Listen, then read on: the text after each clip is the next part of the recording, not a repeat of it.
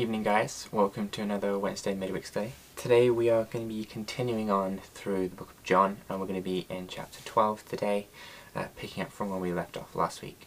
So before we go we'll just pray. Father, I just praise you and I thank you for your word. Uh, I thank you uh, that you continue to speak to us uh, through it. I pray that as we go through it tonight that you would uh, continue to speak through your Holy Spirit, uh, through your word to each and every one of us that you would illuminate your word to us, whether it be through uh, the main message of what we're talking about here, or uh, whether it just be little things that you want to draw out to each of us individually. Uh, Father, I pray that you would uh, speak through me, that you would give me uh, your words, uh, that they would be not be my own, and that it would glorify you, and that each and every one of us would would actually retain what we're looking at from your word tonight and you'd help us to live it out in our lives. In Jesus' name I pray. Amen. Cool. So we are in John chapter 12, and we're going to be picking up in verse 3 today, but we're going to do just do kind of like a quick recap. We're going to quickly set the scene again. So Jesus is at celebration in Bethany, and everyone's lying around the table. You know how we talked about last week, where they're not going to be sitting in chairs and tables as we're kind of a little bit more used to, a lot of us uh, here in England. But uh, they're actually going to be at a table that's pretty much at floor level, and they're going to be lying on their sides, you know, probably resting on one hand, you know, eating with the other hand, you know, laughing, chatting with one another. You've got uh, Martha serving the food, and that's kind of the scene that we're at right now. And then in verse 3, it picks up and it says, then Mary took a 12 ounce jar of expensive perfume made from essence of nard, and she anointed Jesus' feet with it, wiping his feet with her hair. The house was filled with the fragrance. Now, Mary has taken this jar of expensive perfume, and just to kind of set the scene a bit, you know, we've got everyone, you know, kind of enjoying their meals together, and then you got Martha serving the uh, food and everything and everyone's just having a great time celebrating together, celebrating the fact that Lazarus is alive again. And then Mary comes along. And, you know, Jesus is outstretched, you know, his feet are pointing towards the wall, and, you know, he's just having a good time. And all of a sudden, Mary comes over, takes this expensive perfume, and just starts pouring it over Jesus' feet. This wasn't normal. Like, I know we can kind of sit there and be like, oh, yeah, it was probably just a little bit more normal then. But imagine someone did that to you when you went over to your friend's house. You'd be a little bit like, wait, what, what, what, what's happening? Sorry? Now, slightly less unusual for us this, uh, for them in the sense that when you went into someone's house, it was customary uh, for the lowest slave in the house, or it would be the homeowner who would come and uh, they would just wash your feet and they would put a dab of oil on your hair, like just like as the part of the custom when you're coming into the house. Now, they're already sat down, they're eating, that's probably already happened. So all of a sudden, this expensive perfume is now being poured over Jesus' feet. So, um, this isn't normal. To be perfectly honest, this is a little bit weird for everyone involved. You know, above above that, above the fact that she's actually anointing his feet with oil, she's using a really expensive perfume. As we'll see, it's worth a year's wages. This is probably the sort of thing that was, you know, it was savings, it was a large amount of money, something that she would have probably been either it would have been something for a dowry, it would have been something that uh, is there as you know, a pot of savings. That's that's how a lot of people did savings a lot of that time. They'd have perfumes or things like that, and that would be your savings. That would be your investment, which was way different than you know gold bars or you know having an ISA account or anything else like that. And she's taken this expensive perfume, and she's pouring it over Jesus' feet, and it's a perfume that smells like John writes, he says, the house was filled with the fragrance. This is something that everybody is aware is happening right now. And as she's doing it, anyone else looking around is kind of like, what, what, what what's Mary doing? And then anyone else who's kind of, you know, sitting joking around, maybe hasn't quite noticed, you know, out of the corner of their eye, uh, is like, do, do you smell that? What's, oh, wait, what's happening over there? You know, all of a sudden, there's this commotion now of so, something is happening, what is happening, why is this happening? And if you just imagine that scene, it's, it's a little bit peculiar. And then it's not normal either for her to be taking her hair out. It's usually wrapped up. You know, that was part of the culture. Women just didn't have their hair flowing around everywhere all the time. It was kept up and really it was only taken down in private settings. So th- that was unusual for her to be untying her hair and then for her to be using her hair, which was seen as way more of um, a statement of beauty than it is uh, nowadays. And uh, she's taking that and she's then wiping Jesus' feet with it. So this is a very uh, peculiar uh, thing that's happening for all of them right now. And not just for us looking at it right now and being like, huh, that's a bit odd. You know, this is a very extravagant and peculiar thing that's happening. And it's very humbling for Mary to be doing this. She's not only uh, like pouring out expenses in this, but she's also humbling herself in the position of I'm not only giving up my savings here probably, but I'm humbling myself to the point of the lowest slave and I am anointing you with oil and I am wiping your oil with my hair. Like, this is crazy. But did Mary stop at any point?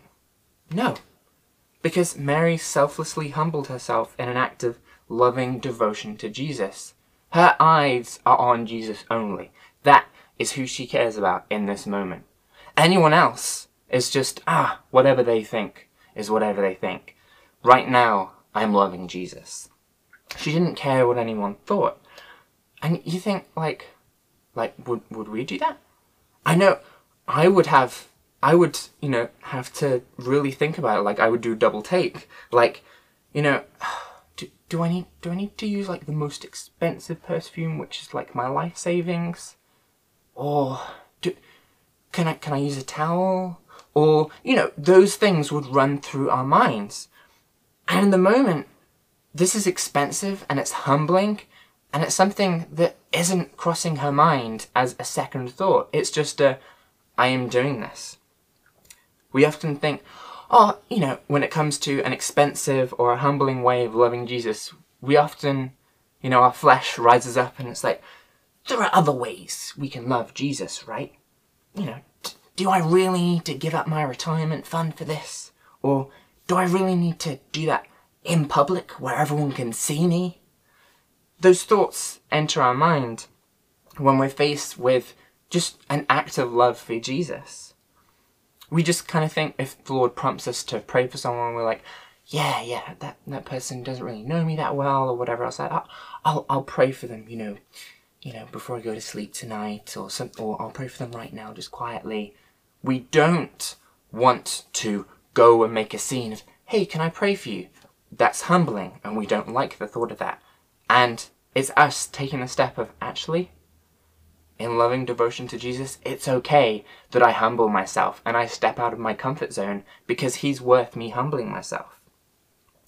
Um, you know, we think if the Lord prompts us, hey, this person doesn't actually have enough money for groceries this week, that we say, okay, Lord, I know I don't have a lot, but if you're asking me to give, then I will give. And actually then going out saying, Lord, I know that you're going to take care of me. Different ways that we try to comfortably love Jesus and actually show that love to others. That That's what we're used to. But instead saying, actually, what if loving Jesus and loving others isn't always comfortable? Is that okay? Yes, yes, it's okay. And uh, I'm reminded of a while ago, uh, I got paid from just doing a job for someone, and it was in addition to my normal income. And I was like, oh, great! Oh, this is really nice. You know, I have a little bit of extra money this month. And then I felt the Lord prompting me to give that money away. And I was like, oh, okay, Lord, okay, sure. you know, and I was like, oh, cool, you know, that's really nice. I'm, I'm glad the Lord was able to use that. Then, very soon afterwards, I receive an email uh, that a bill is due and it's a, it's a large bill, and it turns out the money that I just gave away would have paid that bill. And I was, in that moment, I went from, oh, that's really great, you know, the Lord was able to use that, to a, oh no, was that the Lord asking me to give that money? Or was that just me trying to be kind? Oh, hang on a minute. I, I need that money. Okay, okay, what am I going to do for that money then? And really thinking those things. Loving Jesus was expensive in that moment, and I wasn't too excited about the fact that it was expensive.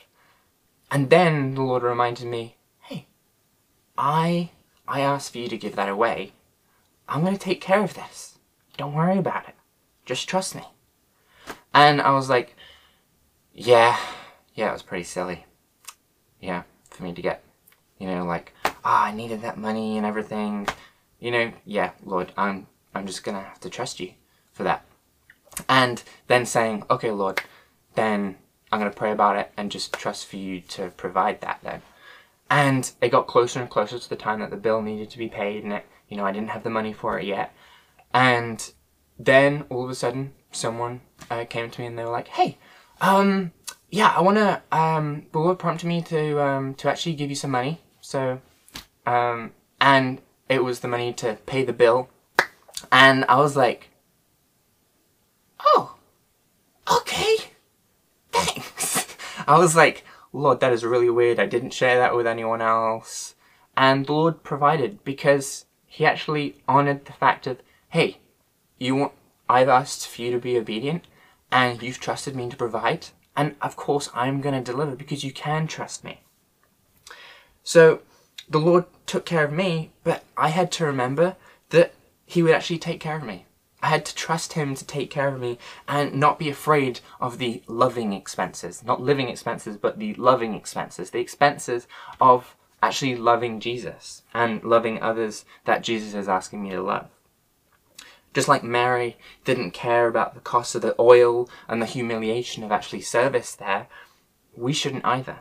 Because Jesus is worth far more than our money or our dignity. Verse 4 says, But Judas Iscariot, the disciple who would soon betray him, said, That perfume was worth a year's wages. It should have been sold and the money given to the poor. Not that he cared for the poor, he was a thief and since he was in charge of the disciples' money, he often stole some for himself. So this is already a very awkward scene where Mary's, you know, doing this act of love towards Jesus, and all the disciples are a little bit like, oh, what's going on here? Okay. And you can imagine there's probably like this kind of tense silence as it's going on. No one quite saying anything. And all of a sudden, Judas speaks up in this very tense and awkward moment. And this is really the only other negative um, story that we hear of Judas, other than obviously his betrayal. But it's this moment right before all that happens where you kind of think, oh, yeah, Judas, the golden boy. You know, a lot of the disciples were thinking, obviously, we know the latter half of that story. But they're like, Judas, he's the treasurer, you know, real good guy, solid, you know, he's hidden his heart from all the other disciples, but Jesus still knows it. And he loves him, and he actually gives him the responsibility of the money as well. And Judas has all that hiding in his heart, and the moment he just springs out with this, he's just coming out with, that perfume is worth a year's wages. He's not coming out and saying, wow, Mary, I wish we could love Jesus like you love Jesus. Or, wow, Mary, that's wonderful. You know, nothing encouraging. He's just ridiculing Mary in this very tense and awkward moment. This moment where Mary's actually being very vulnerable and she's humbling herself in this and Judas just wants to stamp her down. And clearly that is not the good thing to do in that moment. And so Judas speaks up in this very tense moment, not of praise but of ridicule and he reveals his values. He reveals where his heart is at. It's in the finances, it's in the money, it's really in himself. As it clearly states here. It's like, not that he really cared about the poor, but he was stealing money, you know, he wanted a little bit of that for himself. So, Judas's values here are clearly shown. Jesus already knows them anyway, but we see that these values are in stark contrast to Jesus' values, as we'll see as we read on a little bit. And you kind of think the sentiment is, isn't this a little bit too much? You know, Judas is there like, isn't this a bit too much, Mary? You know, that that was a lot of money that you've just wasted on Jesus' feet. And you kind of think, uh, Judas, what, what are you talking about? What, like, a lot of us will feel that. But in the moment, you think, honestly, actually, how would we feel? It's a very awkward moment. It's not an it's it's an unusual moment. And Judas speaks up here, and in Matthew 26, verse 8, it recounts the story as well, not in as, quite as much detail, but it says in verse 8 of Matthew 26, the disciples were indignant when they saw this. What a waste, they said. So it wasn't just Judas speaking up here. Because we like to kind of throw it on Judas saying this, but actually a lot, you know, a bunch of other disciples were in with Judas saying, that was a waste. You know, you could have really helped the poor with that money. And instead you decided to just go and pour it all, you know, on Jesus' feet. He had his feet washed when he came in. That wasn't necessary. And a lot of us kind of get in that kind of um, feeling of, is this really necessary? Do I really need to do this to love Jesus? Well, if it's coming from the heart of sacrificial love and devotion to Jesus, if Jesus is asking me to do this, of course it's necessary because Jesus is asking me to do this. But does it need to be necessary for us to love Jesus extravagantly? Or can it actually just be from the overflow of the heart of, Lord, I love you, how can I serve you? How can I give you my all? The thought kind of is, you didn't have to do that much. A little would have been okay, but that was a lot, Mary. It's the contagious sentiment of that wasn't really worth it. Which a lot of us have to assess. Would, would I have felt the same way if Ju Judas is feeling that, but then a lot of the other disciples are feeling that? Would I have maybe felt the same way in that situation? And do I feel that way in situations today where I think, well, was it really worth it? Or looking beforehand at the moment, is it really going to be worth it? And you think in this moment, what wasn't worth it? The amount of perf- the amount that the perfume cost in relation to Jesus or his feet? No amount of expensive perfume is worth it because they're all not expensive enough as far as Mary is concerned. This is what she has, and as far as she's concerned, it's not enough. She wished that she had more to pour over Jesus because she loves him far more than the cost of this oil. You see, sacrificial love looks foolish to the world, but it's completely beautiful in the eyes of the Saviour. He sees that sacrifice isn't done out of impulse or out of wanting to honour ourselves, but out of the knowledge that they have that Mary has here, that her Saviour will already take care of her every need. She knows, hey, I'm going to pour this out for Jesus because He's already given me everything. I know I'm in the arms of the Saviour, that He will continue to take care of my every need, even when I have handed out this expensive perfume, which is a lot of money and which is basically savings. That sacrificial love comes from a place of trust in the Saviour. And that's where we have to be to love sacrificially, to love the Lord and to say, I trust you with this.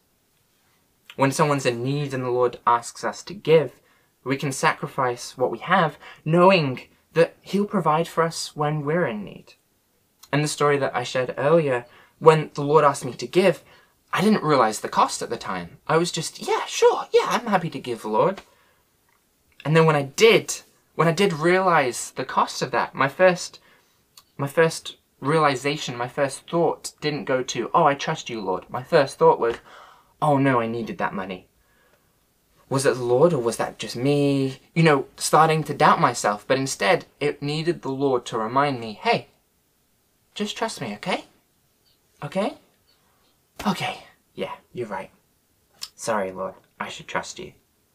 Reminding me, hey, you know, if you're going to love sacrificially, remember, with that, actually trust me at the same time, because I'll take care of you, even if it means you might miss out. Many of us will be faced with moments of loving sacrificially throughout different points in our lives, either financially, in our dignity, in expenses and opportunities, and more. And in those moments, it's for us to trust the Lord in our desire to love Him, to love Him obediently. That we can actually then do it sacrificially, knowing that we may go without, but that we're actually in the arms of the Saviour so we'll be completely okay. We know that he's going to take care of us. Right after Judas has said this, then in verse 7, Jesus replied in verse 7 Leave her alone. She did this in preparation for my burial. You'll always have the poor among you, but you will not always have me. Jesus comes to Mary's defense, and it's that beautiful thing where all of a sudden Mary's being very vulnerable, humbling herself, pouring herself out for the Lord, Judas comes in a, along with a bunch of the other disciples and they're like, come on, Mary, really? And Jesus is like, leave her alone. Do you guys not understand? And completely turning the tables where they think, hey, we've got to teach Mary what, you know, school her on this. And Jesus is like, no, you guys don't understand. Like, sit back down. What you don't understand is Mary's doing the right thing here. Mary loves me. Mary understands that I'm not going to be here forever. That I'm not going to be here with you in the flesh. That soon I'm going to have to go. I'm going to have to die. And Mary understands this. But you guys don't seem to understand it. You guys seem more concerned about the poor who will always be here. And that's what Jesus is conveying here. He's correcting Judas along with the other commenters here. And he states that it's in preparation for his burial. Now, who would criticize funeral expenses? You don't go to a funeral, turn to the person next to you and say, spent a lot of money on this for this guy. You know, I could have could have used this money for other things. Don't know why they spent it on this guy. You know, you don't you don't say that sort of thing. It's very rude. And especially to say it knowing, hey, we're doing this before the guy's died, why are you gonna say it to the guy's face? To say, oh, it's a bit much, Mary. And Jesus is, st is standing right there. He's like, she did this in preparation for my burial. Am, am I not worth this to you? Mary actually seems to understand the worth of her Saviour. But it doesn't seem like you guys are connecting that, like you guys are understanding that.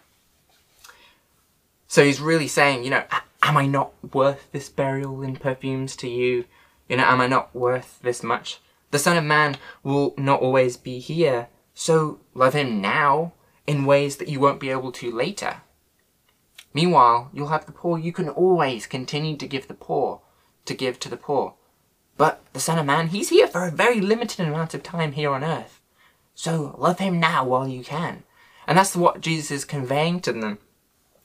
That you'll always be able to give, but that's not really your concern, is it, Judas? Your concern wasn't really for the poor in this. And he highlights the issue. Where is Jesus on your priority list?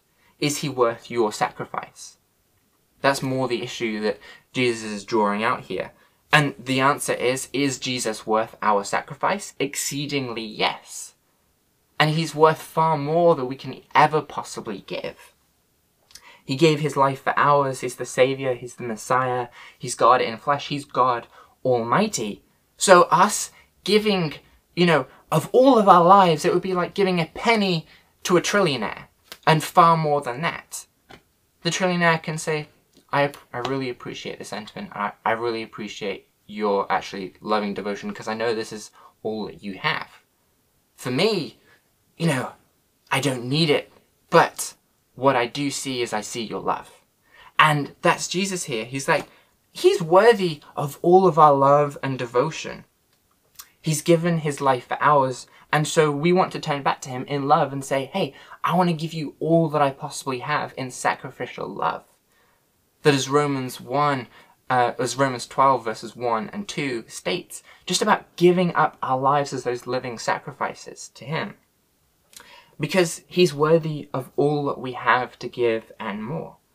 We can give sacrificially, not just because he's worth our all, but because we love him that much. Also, because we can give, we can sacrifice in the knowledge that we can trust him to take care of our every need, even when we're giving up things in this sacrificial love. Things that we think, oh, I could have really used that for this. The Lord's like, I've asked you to give it. Don't worry. I'm going to take care of that need that you have.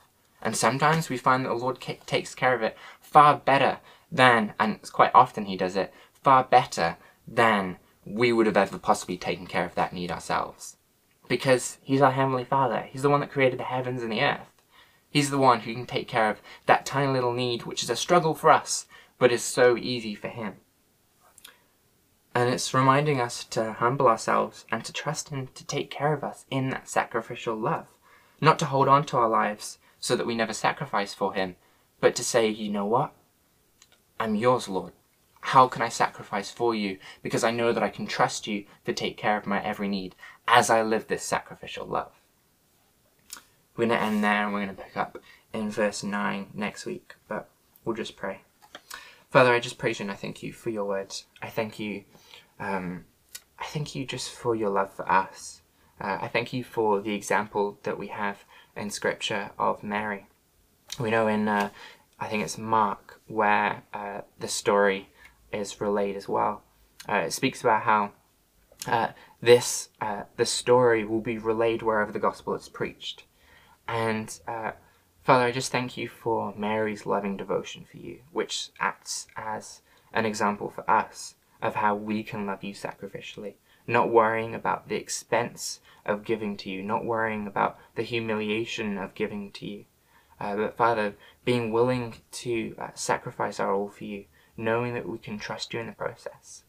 And I pray that you'd continue to teach us that as we go throughout our lives. That you continue to remind us to trust you when uh, we have those moments of uh, not trusting you. And Father, that you would continue to lead us and guide us to lead us in ways that we can sacrifice for you and ways that we can trust you. And uh, Father, we just ask these things in the precious name of Jesus. Amen.